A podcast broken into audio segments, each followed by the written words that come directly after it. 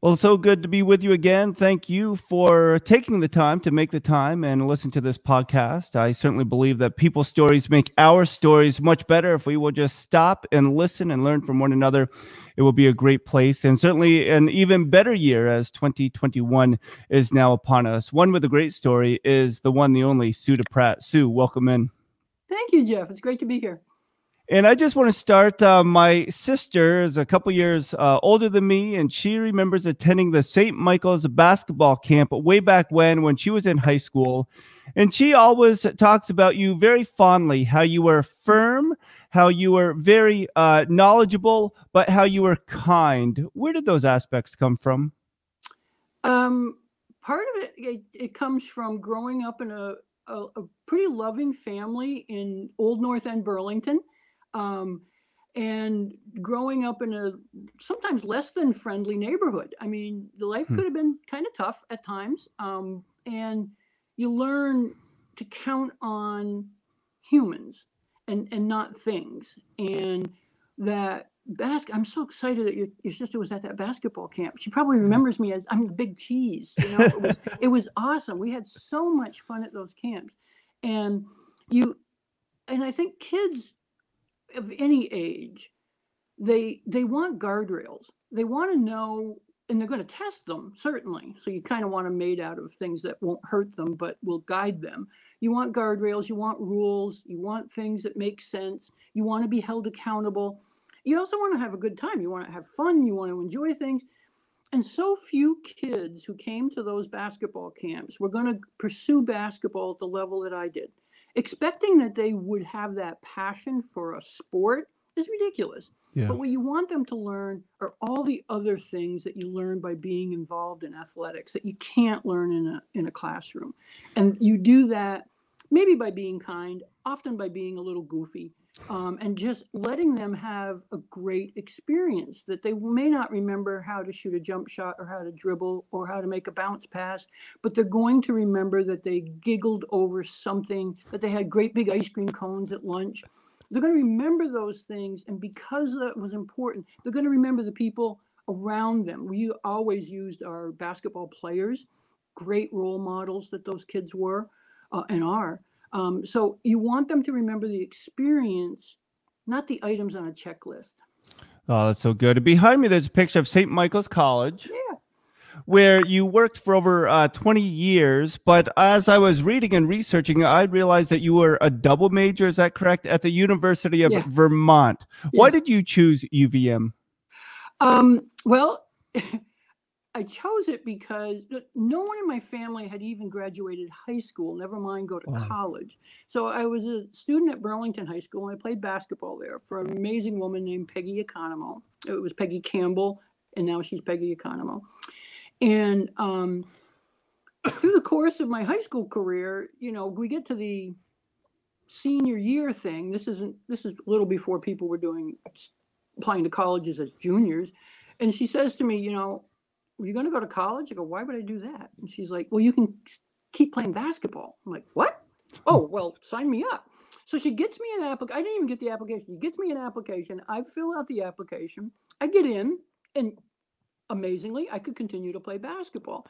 So it was um, it was happenstance, and having a, a wonderful, kind teacher who knew that even though I wasn't going to, of course, at the time, this is like the early seventies, you weren't going to make a career out of basketball. And, and women at the time, if you wanted to even coach right. basketball, you had to be a P E teacher, which is why I was a P E major going in, because I was like, well, why not?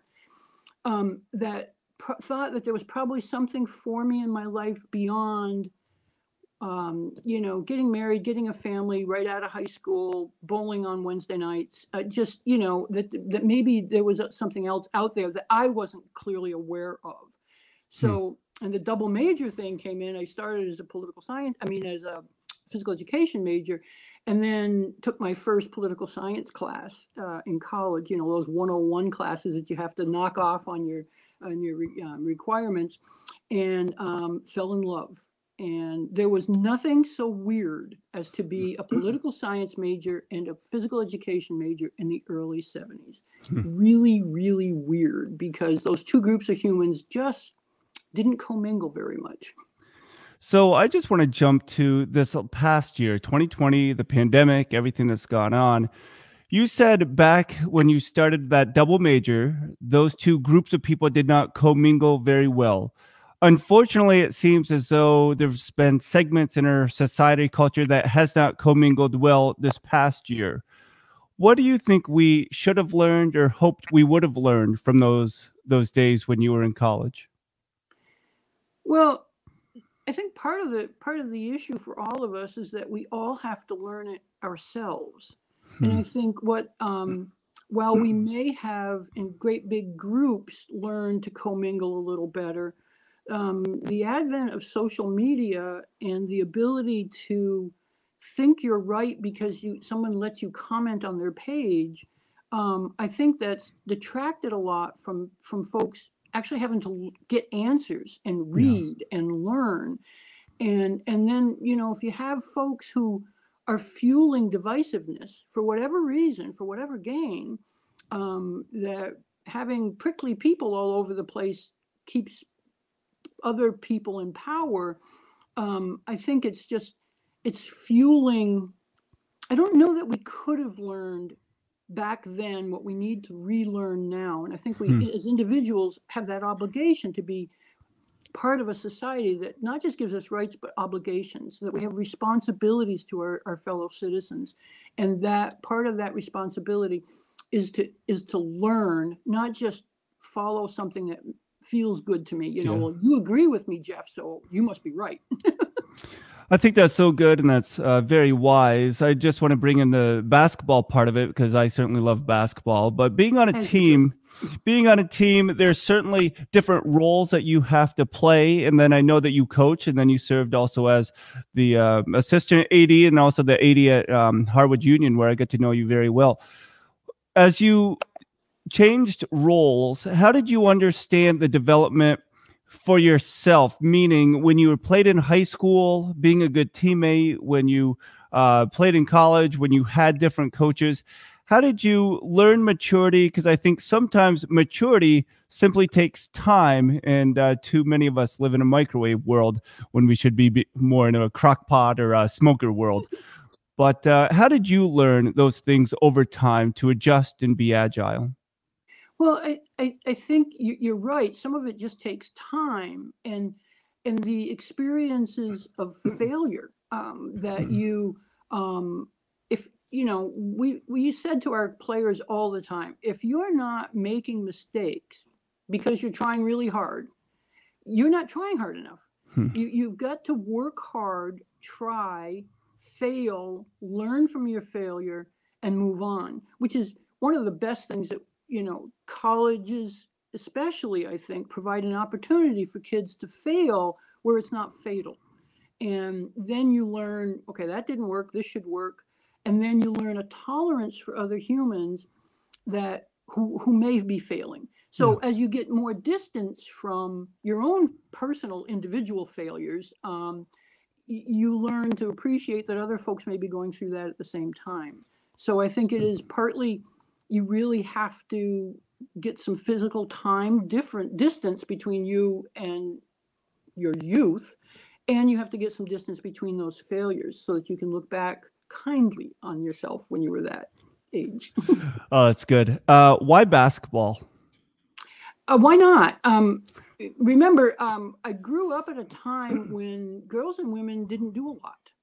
Um, well, they, they did. They just didn't get noticed for it. You know, I played literally sandlot baseball in my neighborhood. I was like the only girl in my neighborhood. So we played baseball, we played five hundred, we played all kinds of things.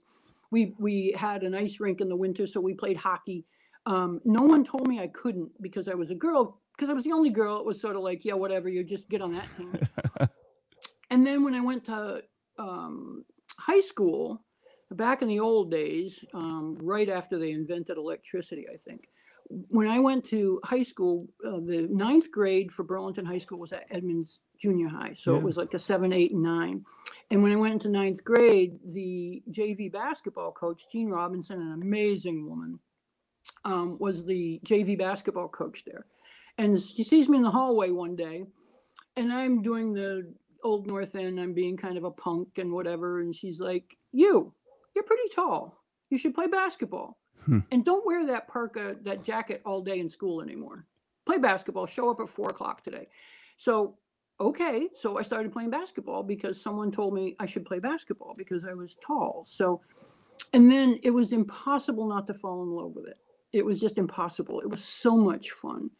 And, um, it, but it really was like the only thing to do when I was there. I mean, I think when I got to high school, they had my, maybe my junior year, they started a field hockey team.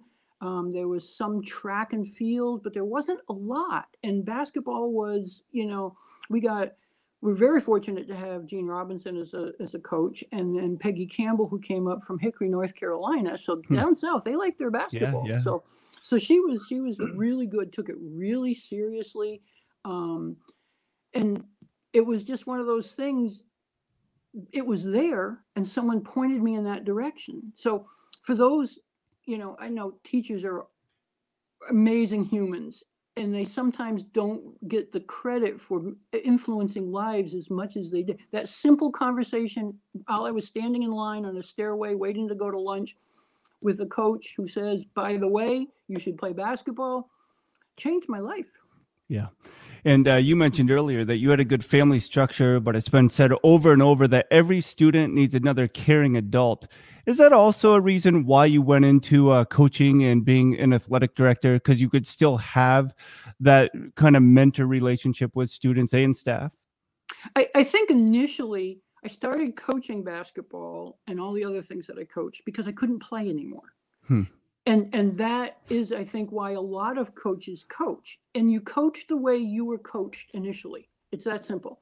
You either learned by negative example uh, or you learned by positive example, but you're going to coach in a way that's pretty similar to the way you were coached to start with. And I started, there's no question in my mind, I'm an incredibly competitive person. And I like the, having the opportunity to win. I don't have to win all the time, but I want to know that I have a chance to. Yeah. So I started coaching because of that. And then there's a great quote, and I had it taped to my computer at Saint Mike's for years and years and years and years. It says, the hardest part of a career in teaching, and I changed it to coaching, is that you start your career thinking you're teaching or coaching a subject or a sport, and then you find out you're teaching or coaching kids. Yeah. Yeah. And I think that was my evolution. And then when you find out that, when you realize, you don't find out, when you realize there's so, you have a vehicle. You are going to be the best part of a lot of kids' day at the end of the school day. You have a vehicle to impart the kinds of strong values and emotions and skills um, in a way that nobody else can. And you, you often, it often happens, oh, by the way, you're not saying we're going to have a lesson in perseverance today. You don't do that. It's yeah. an, oh, by, oh, by the way, guess what we learned today? How to stick to it, how to have grit. Um, and so I think that, yes, as that as I matured as a coach, um, I realized that, w- realized I wanted to stay involved in that aspect of students' lives um, for as long as I possibly could, even after I couldn't coach or didn't coach anymore and got to be an athletic administrator at, at Harwood. And uh, that's something that I've uh, been fortunate to uh, see. And Tommy Young, who uh, led the girls basketball program to their first state championship, uh, just that's how he coaches. And he really cares about uh, the students who had a big influence on him. Before we transition and talk more about Harwood, I just want to go back. My mom played uh, in Vermont. This is way back when they played three on three, or actually it was six on six. Mm-hmm. And do you remember why that changed or when that changed so the girls could play like the boys? And what did that mean to you when it was just basketball? It wasn't girls play this way and boys play a different way. Well, and we still haven't fully integrate, integrated men's and women's basketball, boys and girls basketball. We have at the high school level in most states, not everywhere. It's not universal. When I was in high school, when I started playing, we played the six on six, where it was actually four on four in each half. You had um, two permanent defenders, two permanent off offenders, offensive players, and you had two players who who um, roved. They were the rovers. They got to cross the center line. The other two kids on each end didn't. So there was, you'd have They bring their two rovers, you bring your two rovers versus your two offense, two defense. So you had, it was like four on four. An interesting game for sure. I was a junior in high school when it changed in Vermont to five on five basketball. Hmm. And um, that was mind blowing. I was an offensive player to start with. Um, Gotta love the shooters, right, baby? that's, that's a fact. yeah, yeah, I never saw a shot I didn't like. Um, so I was an offensive player, and then you're like, well, you got to run up and down the floor like those rovers do and play defense. Then I discovered shot blocking. I'm like, okay, liking this a lot. Um, so that was great. But of course, in Iowa, they didn't change to like the like the nineties. Yeah. It was like the early nineties. They were still playing the, the original three on three, which is three, six people, three offense, three defense on each end of the floor. And after a made basket, the official would grab the ball, throw it to half court. The other official would grab it at half court, hand it to the offense player that was going that way. So it was ba- it literally was two games of th- half court, three on three. Hmm. Now, that's goofy. And we think that's why, why do we do that? But honestly, if you're as a coach, you know, the game is never more than three on three. Yeah. As soon as you introduce a fourth person, it's a different three on three. And so those kids learned very great fundamentals. They just could, they it just didn't translate to the full court game. And colleges weren't going to really recruit kids who had only played a half court game, which is why Iowa changed. So it was, but of course, when we changed, we had a shot clock, the men didn't. Um, We had we didn't have ten seconds in the backcourt. The men did, and that was true even at the college. I mean, yeah, at the college yeah. level, it's still true that there were some, excuse me, some some big differences. Um, I don't know why we can't just have a game. you right, know, right, right. It's a game. Everybody's capable of playing the same game, but there's some for diehards. Like I, I love the shot clock. I love the thirty-five second shot clock better than the thirty second shot clock. Um, I like the ten seconds in the backcourt um, because without it, there's hardly any reason to extend your defense full court. It's just too porous. So I don't mean to get off into a basketball yeah. topic. Sorry, we could do that for hours. No, oh, well, we could. And I just want to ask, uh, my daughter just asked me, like, Dad, why did they change women's basketball to have four quarters instead of two halves like the men? And so just quickly, do you enjoy four quarters for college basketball or do you enjoy the two halves? I love the two halves. I, I think the two halves were, and there are some high schools in the country that play in halves. They, hmm. well, um, they may have gone now. I don't, I don't recall if they've changed when the college has changed. But that same bat, batch of of um, rules, um, oh, there are a lot of high schools who are playing twenty minute halves, or actually eighteen minute halves. It's an amazing game, and you have you don't have the natural. Uh, timeouts at ten minutes, right, where you can rest kids. You get the two minutes. You don't. You don't have to call that timeout. So I think it's taken some of the strategy away.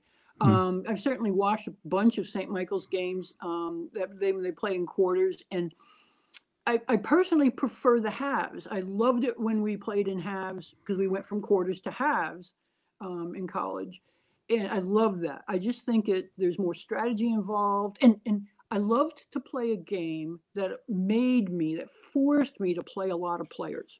Yeah. That you play fast pace. They'll, you know, basketball is a pretty simple game. You play defense to get the ball to play offense. You don't play offense to lose the ball to play defense. Right. So it's a one-way equation. It's a simple game. And if I can play a game that forces me to Get, keep putting kids, fresh kids in because they're getting fatigued, big court, certainly the college court's big. And women are a little smaller, so they're covering a lot more ground. That means more kids get the experience. And so our bench was always like nine or ten deep. Hmm. And if you give me a freebie every ten minutes, I get two minutes to rest my kids, I might be tempted to not do that. Yeah, yeah. That's a good point. Um, also, with Vermont, I know there's a handful of states that allow or have shot clocks for high school basketball. Somebody told me once that Vermont would never do it because it's a financial issue. Some of the smaller schools wouldn't be able to afford it. And I just um, am kind of perplexed because a couple years ago, a few years ago now, there was a five to seven game in a high school varsity game, and they just tried to stall. What are your thoughts on Vermont having a high school shot clock? I think it changes the game. I don't want to say, well, it kind of does. Um, it it forces you to be efficient, number one. Uh, uh, take out the, it doesn't let you stall. There's still different ways to stall if you want to, but uh, not obviously to the extent of that five to seven. I remember that game, oh, oh painful. Um, nobody wants to watch that. And the issue with that is that becomes all about somebody deciding winning is more important than learning. Hmm. And I've never subscribed to that. The shot clock, it's not that expensive. I think that there were several things. Listen, I, I played at U V M when they wouldn't let us use the scoreboard. And we had somebody with a, we had a great big floor model chalkboard, and they would write the score on the chalkboard. So don't tell me that there aren't ways that you can do thirty second shot clock. You don't need a ten thousand dollars new clock to make that happen. You can make those things happen. It forces offenses to be more efficient. It means at the end of a game, you're not just fouling, fouling, fouling because the offensive team is stalling and you're trying to get yourself back in the game. That is, that's just a dopey thing to do. Um, that it, like I said, it speeds up the game. It, it makes coaches coach a little differently. You have to know a little bit more. Your offense has to be more efficient because you probably, you're not going to get too many resets in a thirty or thirty-five second yeah. shot clock. So I think, I think it, I would dearly love to see it. I think it only improves the quality of the game.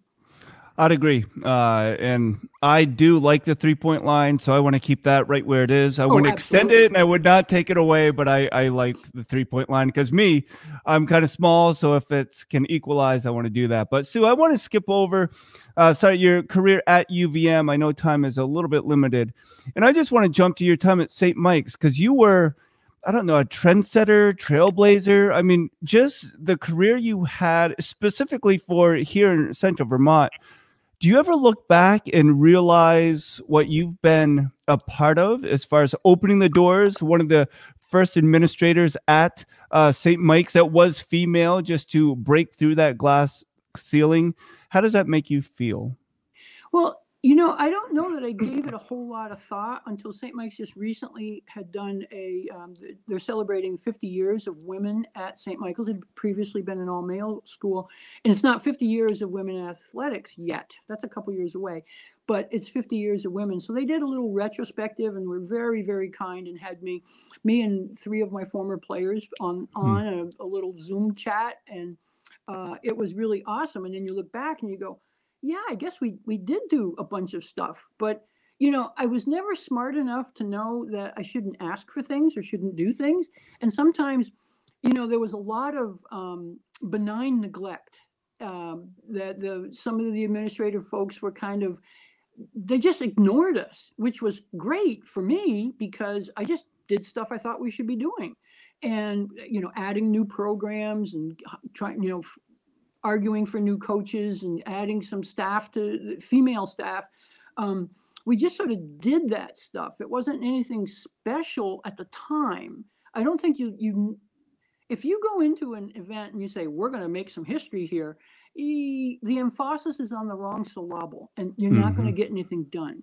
That what, what I think we did, we were very fortunate. We had great people around us, a lot of good support. There was no active antagonism against the women's programs. Like I said, it was benign neglect. Um, and I think that looking back, it was it's kind of fun to say, wow, yeah, we did a bunch of stuff that was kind of, that ended up kind of good. So yeah. you, you can feel, I guess as you get, oh, I was gray early, as I get old, it's kind of fun to look back at that, but certainly not at the time where was anybody thinking, We're we're breaking barriers here. And so it was a few years after Title nine, I think it was six years after. What did Title nine mean to you? Was it the same answer that you just gave, that you weren't really aware of it until you look back? Well, I think um, through the evolution um, of Title nine and, and how everyone responded to it, um, I was very much aware of what was going on there. I actually became like one of the Title nine gurus in, in at both Saint Mike's and at Harwood, um, that you did know what was going on. And there were people, there was, again, there were people who didn't coexist very well, that there was a group of, there was a women's um, collegiate program, the A I A W, Association of Interscholastic Athletics for Women. They ran their own national championships. And that's, that's the group that I played under when I was at U V M. Hmm. And then the N C double A comes in and I go get over to Saint Mike's and I'm calling to try to make some schedule changes. And folks are like, oh, you're at that place where your A D is trying to get the N C double A to take over women's athletics. And they would just hang up on you. Um, it was it was bitter because hmm. they were seeing that women's athletics would change and in their mind, not for the better. And in some cases, they were right that what um, Title nine did was it encouraged more men to coach women at the collegiate level, especially, um, probably also at the high school level, but certainly I was at the collegiate level at that time, that there was uh, more likely to be equal pay, reasonably equal pay. Now, let's not kid ourselves. The, the you know, the, the, the top coaches in the country at women's programs aren't getting what top men's coaches right. are getting, and they never will.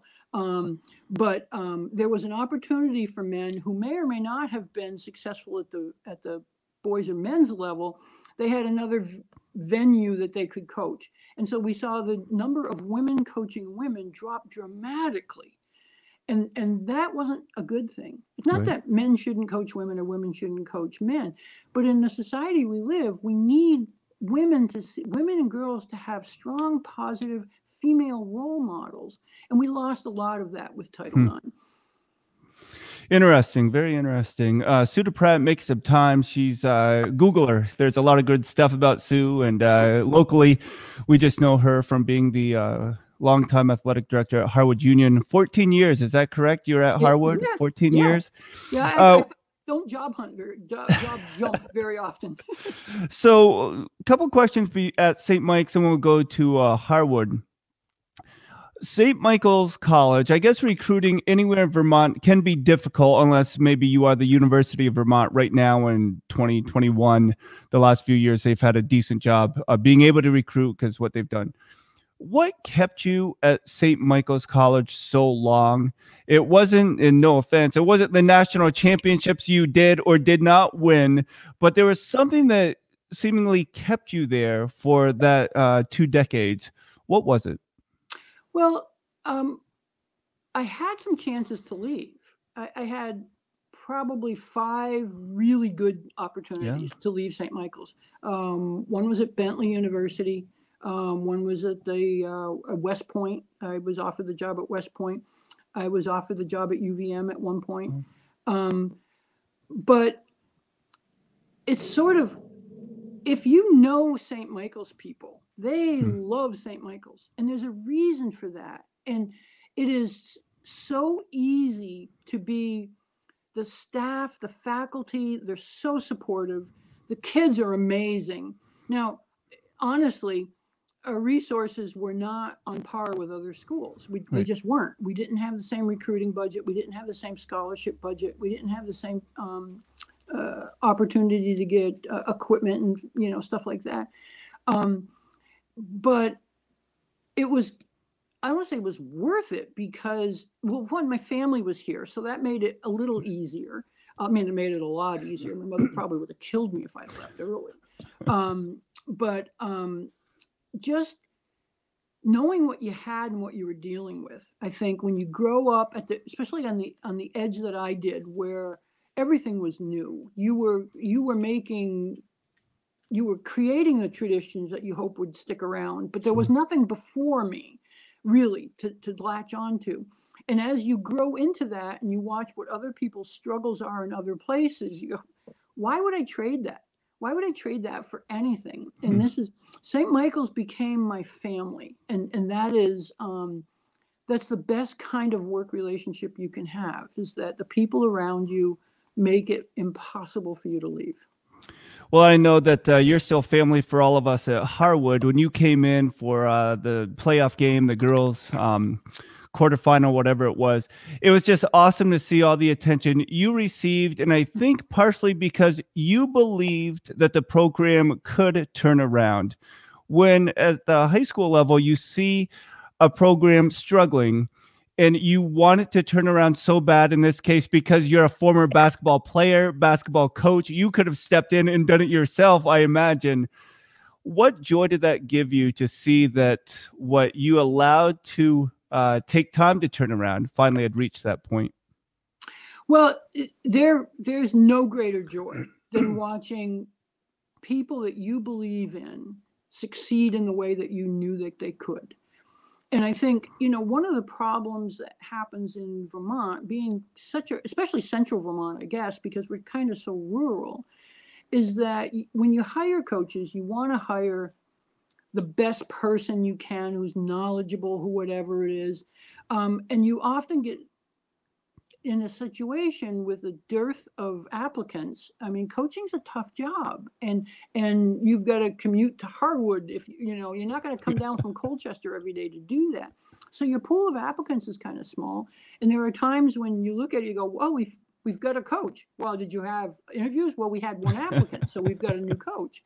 Um, it doesn't happen with basketball really, but it does with a lot of other sports. So being able to hire a good person and know that they had the basketball knowledge to move themselves forward and the drive to learn what they didn't know. And but first and foremost would be a great mentor to the kids around them. Hmm. You, you you jump on that with, with both feet. So it, and then watching Tommy just do the things he needed to do by creating the culture he needed to create. It wasn't an offense. It wasn't a defense. It wasn't a special play. Right. It was creating the culture that he needed to so that the, his players trusted him. He trusted them. And together, they did the kinds of things you knew that they could. So honestly, my heart was, it grew six times that night. What can you say about the adjustment you had to have from being at the collegiate level to the high school level, where you could have a very athletic family move in or an athletic family move out, and it truly affect the entire sports program being different than that of college? Well, that's true. You don't get to recruit kids. Well, you're not supposed to, that's for sure. But you, you don't get to recruit kids at the high school level. But the beauty of public school is that it's public school. It's mm-hmm. for everybody. And you ought to be giving as many kids as possible an opportunity. It doesn't mean it's not a bit of a meritocracy. You you you can't start playing hockey as a sophomore in high school, for instance. Right, right. That, that you're not gonna you're not gonna be very successful. There are still a couple of sports where you might be, and I think volleyball at this point in Vermont is one yeah. of those sports. Um, bowling is probably one of those sports where you can start to learn in high school and be fairly successful. I don't know how much longer that'll last, but it, it will be for a little while here in, in in Vermont. And I think if winning is a noble goal, there's no question about it.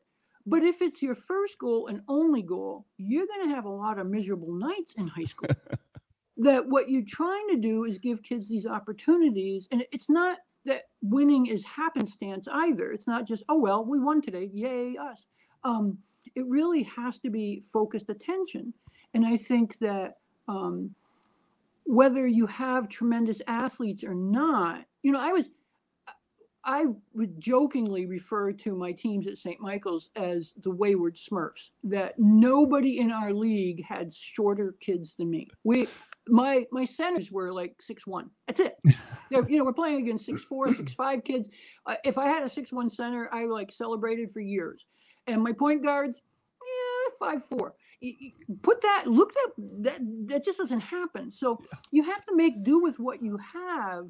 And I think as an administrator, what my job was, was to make sure my coaches knew, number one on my list wasn't them winning every day. Now, I know as a coach, I'm going to put that pressure on myself. I know players' parents are going to put that pressure on, on coaches. Players may put that pressure on coaches and themselves as well. But from the top, they need to know, learn, grow, provide a, an amazing culture of, of empathy and growth for your players, and we'll be good. And yeah. you know, I, I don't want that family to move out if they're terrible, you know, if they're really, really good athletes. Right. But if they do, that's public education. And you know what? That's kind of a good thing because you learn other things. Well, I think you mentioned it before, and with uh, halves instead of quarters, that you get to play more students, more athletes. And um, it's just important that we look at the the whole picture of what public education is about, what uh, sports is about, and allowing people to uh, get involved. My sister and I were talking once, and we had, she shared this expression from, I think it's Rudolph, where the Island of Misfit Toys, and they said, even among misfits, we are misfits. Sometimes teams are that community that certain students truly need. How important is it that we encourage kids, even if they're at the end of the bench, to get involved and stick with a team and uh, finish out that commitment, at least for that season, if not for their high school career? Well, I think it's really important, um, unless unless there's just not a positive exchange for that student. You know, if I'm number ten on a bench that the coach plays seven players, and they don't have a way of getting me actively involved in my my own growth as a as an athlete, um, having something to do with the success of the team other than just practice fodder. Um, if that's like a negative relationship, then then then don't do it. Yeah. Yes, I want you to stick with your commitments, but I also need a commitment from the coach that says, you know, and and, and I know I've said this to a thousand coaches. You don't have to play every player, but you've got to coach every player. Yeah. Every day. And when you if you can look past a player, if you don't notice that that player is not at practice today, they don't you don't deserve them on your team. Hmm. So, um, yes, I want you to, because there are things you can learn, yes, by sitting on the bench and by being a good teammate, but but you learn other things, not just in games. That's why, you know, this whole pandemic, we didn't play games yeah, and we're yeah. ruining that. You know what? There's a lot of other things we can teach our students that have nothing to do with actual competition with another another opponent. So I think that I want them to, I want them to have an opportunity, if it's a reasonable opportunity. You can't just say, we're going to take everybody who wants to play, right. you know, tiddlywinks and put them on the tiddlywinks team. And they there, there's no there's no growth in that. But neither should you say, well, we're only going to have ten kids on the basketball team because I'm only going to play like seven and I just need the others for practice. Yeah, I don't like that either. But yes, commitment is important, but it's reciprocal commitment. Uh, that's that's well said. Very well said. Uh, on the pandemic, and I know um, we hope in Vermont to start basketball, at least practicing soon. Some schools already are. No contact, uh, no games scheduled yet. Uh, how difficult would that have been for you as a player, knowing that uh, you love this sport, you can kind of do some drills, but there's no, say you're a senior, but there's no games that final season. What do you think you hope uh, you would have learned from that experience? Well, I, I, I'm one of those really crazy people that I, I love practice as much, in some cases, even more than games. I, I didn't need nearly as much Maalox for practice as I did for games. Um, what you want kids to learn are the things that are harder to learn. It's like initially, you're a senior in high school, you're whatever in high school, and you're going to remember the last five or six games you played. You're going to remember if you went to the playoffs. You're going to remember that for a couple of years. Yeah. And then you're going to remember the people. You're going to remember moments. You're not going to remember whole games. You're not going to remember, did did, did we beat them or did they beat? Right. I don't really remember.